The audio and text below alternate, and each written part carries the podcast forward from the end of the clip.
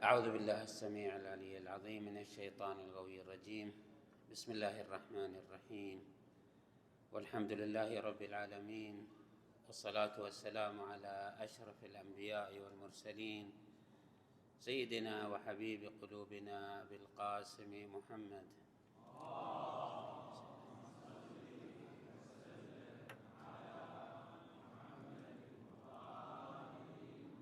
وعلى أهل بيته الطيبين الطاهرين المعصومين الميامين.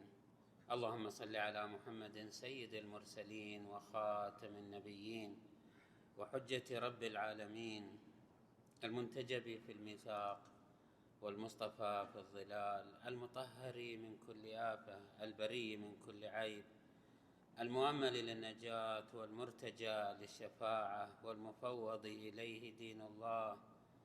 اللهم شرف بنيانه وعظم برهانه وافرج حجته وارفع درجته. اللهم أضع اللهم أضع نوره وبيض وجهه وأعطه الفضل والفضيلة والمنزلة والدرجة والوسيلة والدرجة الرفيعة وابعثه مقاما محمودا يغبطه به الأولون والآخرون. اللهم صل على محمد وعلى أهل بيته الطيبين الطاهرين. الأوصياء الراضين المرضيين بأفضل صلواتك وبارك عليه وعليهم. بأفضل بركاتك والسلام عليهم ورحمة الله وبركاته. ثم السلام عليكم أيها المؤمنون جميعا ورحمة الله وبركاته. قال عز من قائل في محكم كتابه الكريم بسم الله الرحمن الرحيم. ولقد كرمنا بني آدم وحملناهم في البر والبحر. ورزقناهم من الطيبات وفضلناهم على كثير ممن خلقنا تفضيلا. وقال عز وجل في محكم كتابه الكريم بسم الله الرحمن الرحيم الله نور السماوات والأرض.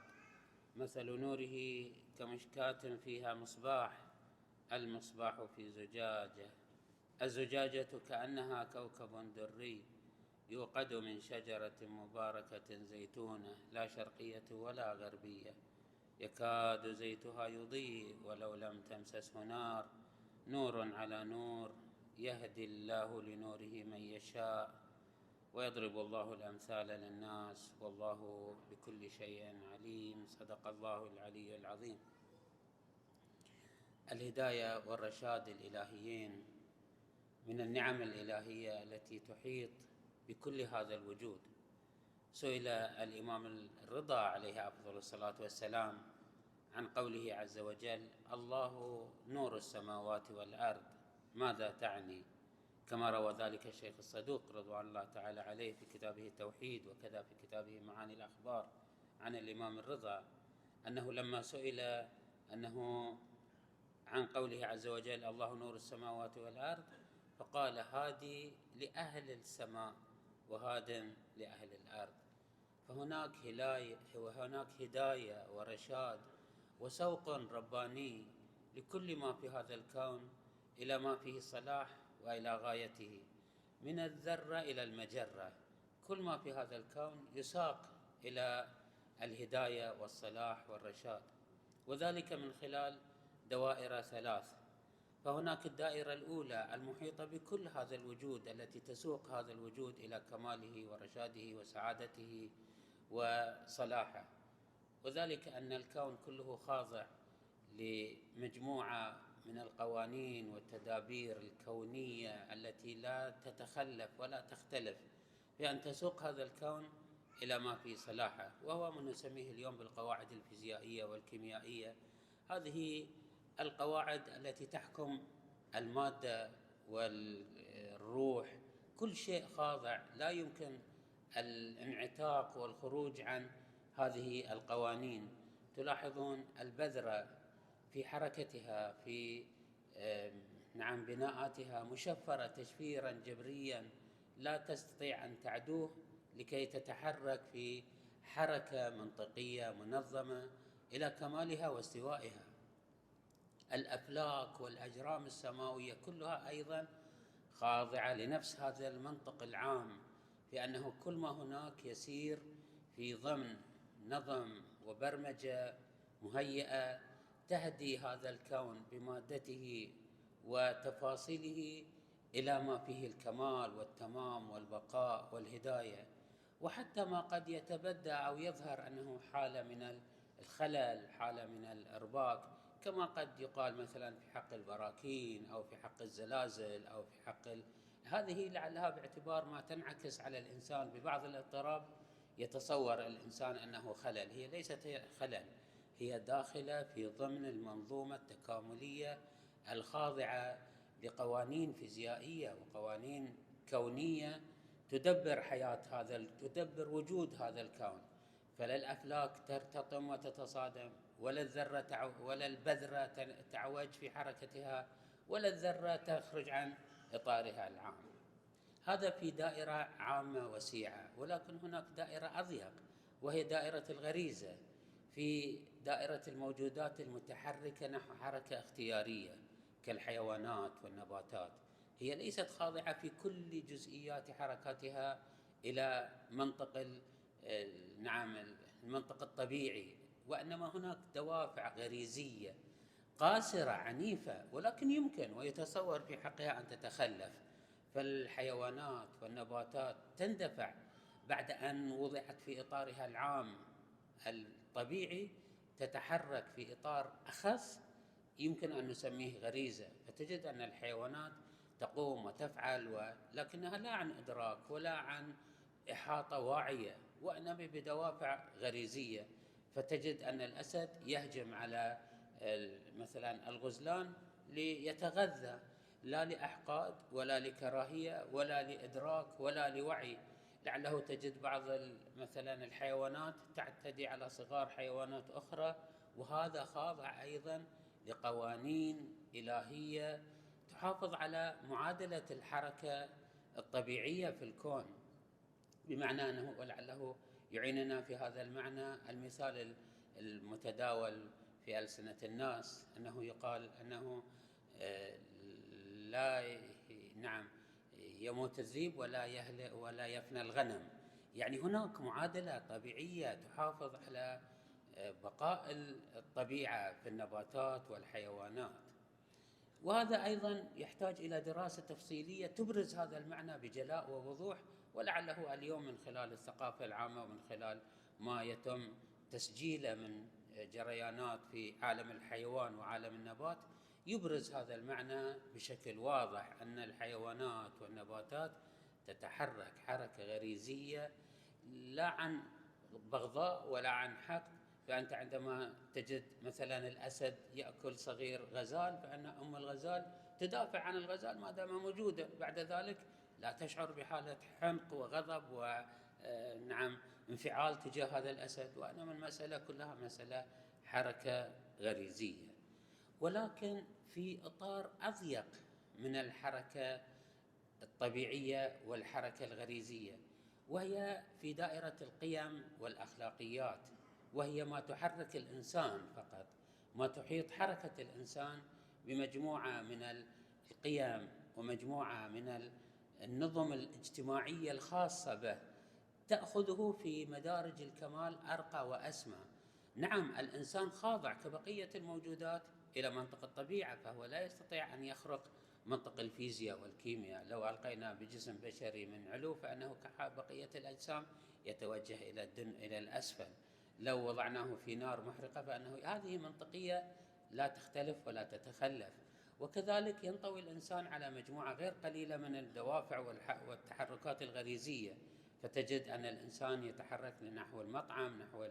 وهذه دوافع كبقية إخوانه من الحيوانات ولكن يبقى للإنسان مرتبة ثالثة من الهداية والرشاد نسميها مجموعة النظم والأخلاقيات التي تأخذ بيد الإنسان إلى مراتب الكمال هذا اولا ثانيا وقع الخلاف في أن هذه المجموعة من النظم وهذه المجموعة من الدساتير كيف هي وما هي بواعثها وكيف وجدت طبعا وهذه المسألة محل خصومة ومحل كلام ومحل نقاش منذ بداية الحركة الإسلامية بل لعله في أوسع من الدائرة الإسلامية وقع الخلاف. فمثلا في دائرة الحركة الإسلامية هناك بعض المذاهب الدينية ولعله هو الأغلب شهرة من جهة عملية هو الاعتقاد بأنه لا توجد تحسينات وتقبيحات عقلية. لعله سمع بعضكم الذين اطلعوا على دراسات في علم الكلام أن هناك بعض مثلا الأشاعرة كانوا يقولون أنه لا يوجد تحسين وتقبيح عقلي. لا يوجد نظم ضابطة لحركة الإنسان في الحسن والقبح وإنما المسألة تبع للشريعة. فالحسن ما حسنه الشارع والقبيح ما قبحه الشارع. إذا العقل لا يستطيع أن يميز بين ما هو حسن وما هو قبيح لكي ينتظم تنتظم حركة الإنسان في دائرة الحسن وتتجنب قاعدة دائرة القبيح إلا من خلال الأوامر والنواهي الشرعية. فإذا أمر الشارع بشيء فهو حسن وإذا نهى الشارع عن شيء فهو قبيح وإلا لا يوجد حسن وقبح ذاتيين كما يعبران. هذا المذهب يدعمه القول بالتصويب. أعتذر اليوم عن بعض الالتزام ببعض الاصطلاحات الكلامية ونعم دائره في دائرة العلوم ولكنها سوف تساعدنا على اختصار الموضوع. القول بالتصويب بأنه لا يوجد صواب وخطأ في الواقع الخارجي إنما ما ينتهي إليه المجتهد من أحكام ومن تشريعات يعني على المستوى القيمي لا يوجد حق وباطل وإنما يوجد أمر بالشارع ونهي عن الشارع. وعلى مستوى المصلحة والمفسدة في الخارج لا يوجد هناك مصالح ومفاسد للأعمال وإنما الضابط هو ما ينتهي إليه رأي المجتهد. فما انتهى إليه رأي المجتهد من تحليل فهو مصيب وانتهى إلى نفس الشيء بالتحريم فهو أيضا مصيب وهذا معنى التصويب. مقابل ما ندعيه نحن المعتزلة والاماميه الذين يسمون بالعدلية. يقولون اولا هناك تحسين وتقبيح عقليين يعني هناك حسن وقبح في الواقع. وثانيا نقول بالتخطئة فإذا أصاب المجتهد الحقيقة بأن حرم القبيح وحسن وأباح الحسن فهو مصيب. وأن أخطأ المجتهد ورأى إباحة ما هو قبيح فهو مخطئ. فنحن نقول بالتخطئة ونقول بالتحسين والتقبيح العقليين. هذا في الدائرة الإسلامية. في الدائرة الأوسع من الإسلامية في دائرة الفكر البشري أيضا وقعت مسألة القيم والمبادئ محل كلام. فانتهى بعضهم إلى أنه لا يوجد حسن وقبح وفساد وصلاح إلا ما ينتهي إليه مصلحة الإنسان. وهذا ما لعله سمعتم بهذا الاصطلاح البراغماتية. أنه ما هو الحسن؟ هو ما ننتهي إلى ما فيه مصلحة الإنسان. طبعا هناك مشارب ومذاهب عند الغربيين بالخصوص في تفسيرهم لمعنى الأخلاق. فنيتشه يقول أنه ضابط الأخلاق لأنه نيتشه في الحقيقة جاء ليعالج مسار تاريخي عاش فيه عندما هيمنت الكنيسة على المجتمع الغربي.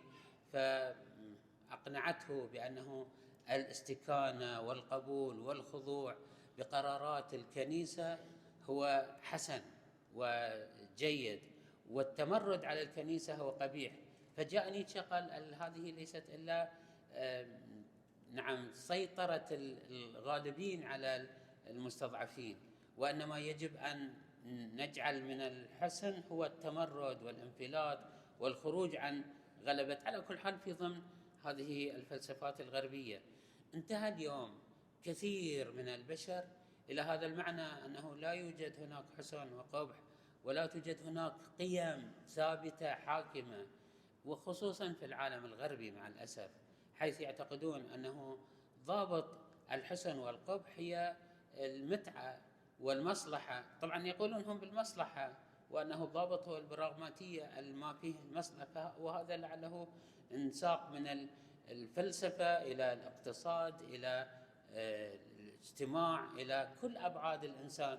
فقالوا أنه فلسفيا لا يوجد ضابط صحيح لتشخيص ما هو حسن وما هو قبيح لا العقل ولا ولعله تأثر بذلك أو تبناه بعض فلاسفة المسلمين.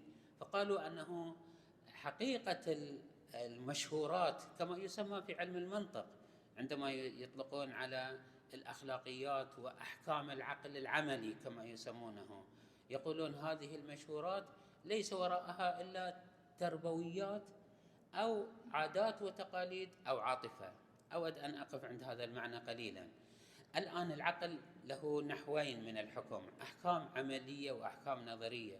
الأحكام النظرية مثل قواعد المنطق النظرية الصرفة أن الكبير لا يدخل في الصغير أن الواحد أكبر من النص أن النصف يشكل أن النصفين يشكلان واحد هذه الأحكام لا يتخلف فيها اثنان فالعقل النظري يدرك هذه المعاني ولكن حسن القبح حسن الصدق وقبح الكذب مثلا هل نتفق على ذلك؟ قد يقال نعم المعروف أن الكل يتفق على أن الصدق حسن والكذب قبيح الخيانة قبيحة الأداء الأمانة حسنة. ولكن المثار أنه من يقول بذلك؟ أليست هذه أمور تربوية وهذه أمور عاطفية وهذه أمور اعتدنا عليها؟ تربوية يعني آباؤنا وأمهاتنا ادبونا على هذه التأديبات وإلا لو خلى الإنسان وهذه التأديبات لم يحكم عقله المجرد بحسن الصدق وكذب القبح. لولا أن الإنسان ينطوي على عاطفة وينطوي على رقة لما حكم على أن قتل مثلا ظلم الآخرين قبيح وإنما لأنه ينطوي على عاطفة. وهذه العاطفة قد تمتد إلى مناطق نجزم بخطئها.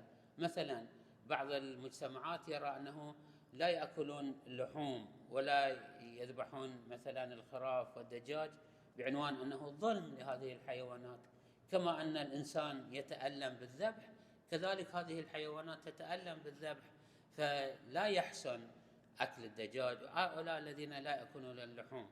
هذه عواطف غير موزونة في حكمها.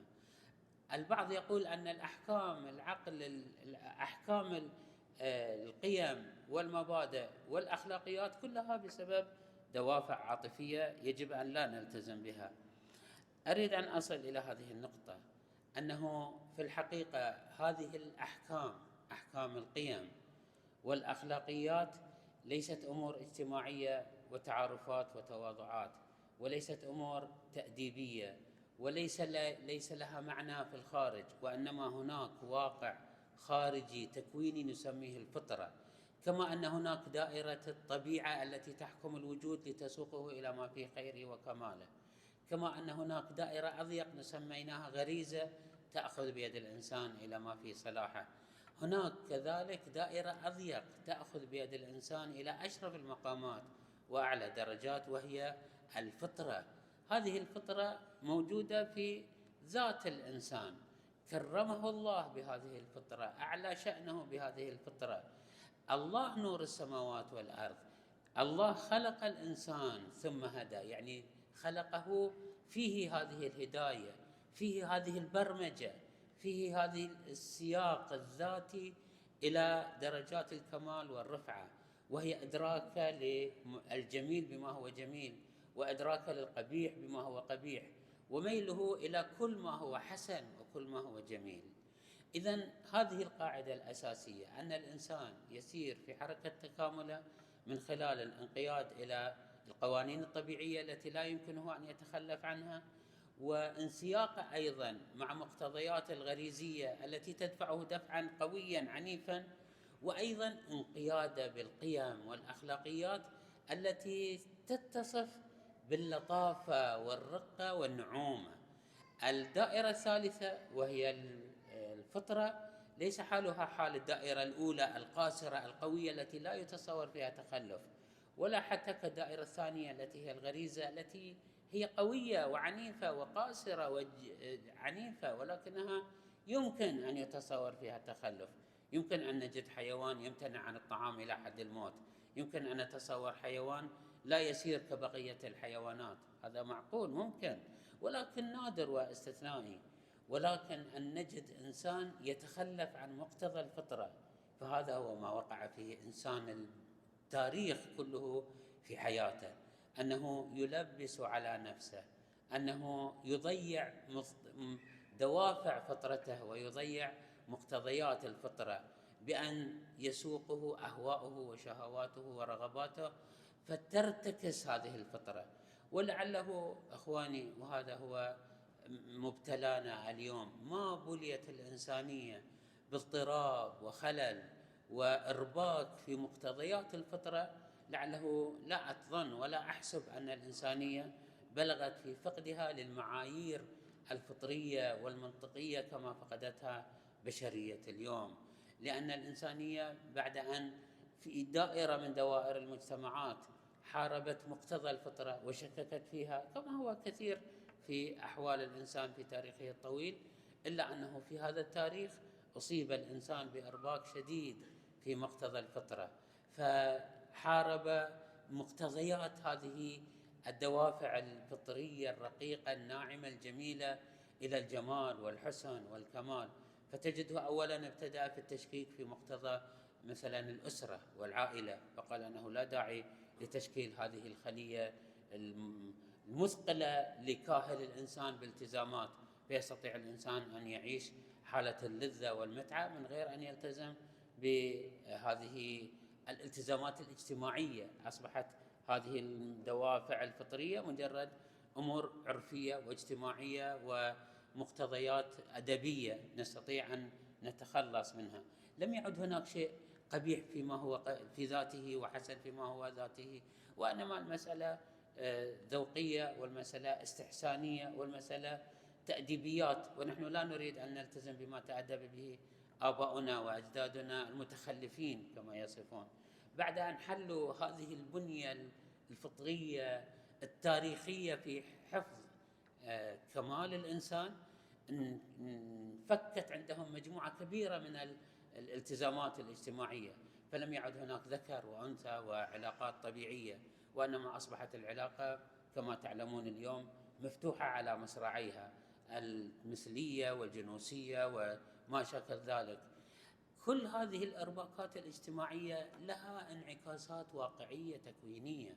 يعني كنموذج مصغر قبل مئة سنة ابتدأ العالم الغربي في الانعتاق من مقتضى الأسرة والعلاقات الزوجية. حتى أنه قبل 30 سنة 40 سنة كنا نسمع أنه أصبحت المواليد خارج الأسرة أكثر من المواليد في داخل الأسرة ماذا يعني هذا؟ يعني أن تكون هناك جيل كامل من البشر يتولدون ويعيشون خارج تربية الأم والأب ماذا يعني ذلك؟ يعني أن هذا الجيل وهذا البشر سوف لن ينعم ب آه، آه، بنعم مهاد الأم والأب والعاطفة الطبيعية ويترتب على ذلك أن يوجد جيل كامل من البشر يعيش حالة من ال... إذا صح التعبير الجمود الإنساني. يعيشون جلد إنسان وأرواح ليست أرواح بشرية. وهذا ما لمسناه اليوم بوضوح وجلاء في انعكاس ذلك على واقع التدافع البشري. فما نراه اليوم من قسوة وغلظة وقبح وجرأة على اقتحام كل الآداب كل الأخلاقيات كل العواطف ما نراه اليوم مثلا في بلادنا الإسلامية في فلسطين من جرأة على سفك الدماء والقتل قتل الأطفال وبكل جرأة وبكل وقاحة ويدعون إلى ألوان من الجرأة بإطلاق القنابل النووية. يعني هذه النفوس ناتج عن تلك الأرباكات. هؤلاء الذين تربوا في خارج دائرة الأم والأب والعاطفة هؤلاء الذين كسروا دائرة الأسرة هؤلاء الذين عاشوا هذه الحياة من المتعة واللذة أصبحت قيم الحياة وقيم الكون وقيم بعد أن أخلوا بالفطرة أخلوا بدوافع الفطرة سوف ينتهون إلى هكذا بنية بشرية في هيئة بشر ولكنها جلود بشرية لكنها لباس بشري لكن تخلو تماما عن العواطف البشرية والنوازع البشرية والفطرة البشرية. نرجو من الله سبحانه وتعالى أن يعفنا ويكفنا عن أن ننزلق في مثل هكذا مسار. نخاف اليوم فعلا من بوادره وأسبابه. في بداياته عندما نلاحظ هشاشة بنيتنا الأسرية في مجتمعاتنا الإسلامية لأن رأينا كيف نتيجة هذه الهشاشة في الدول الأخرى في المجتمعات الأخرى. عندما بدأت هذه البنية الفطرية في حياة الإنسان عندما تصبح المرأة تؤدي دورها في المنزل وأب يؤدي دوره تحافظ على هذه وتماسك هذه البنية المهمة والضرورية. هذه ليست إلا مفردة. في مفردات كثيرة من مقتضيات الفطرة ودوافع الفطرة. فإذا الفطرة هي ليست مجرد أدبيات وأخلاقيات وتربويات وإنما هي زراعة إلهية وهداية ربانية.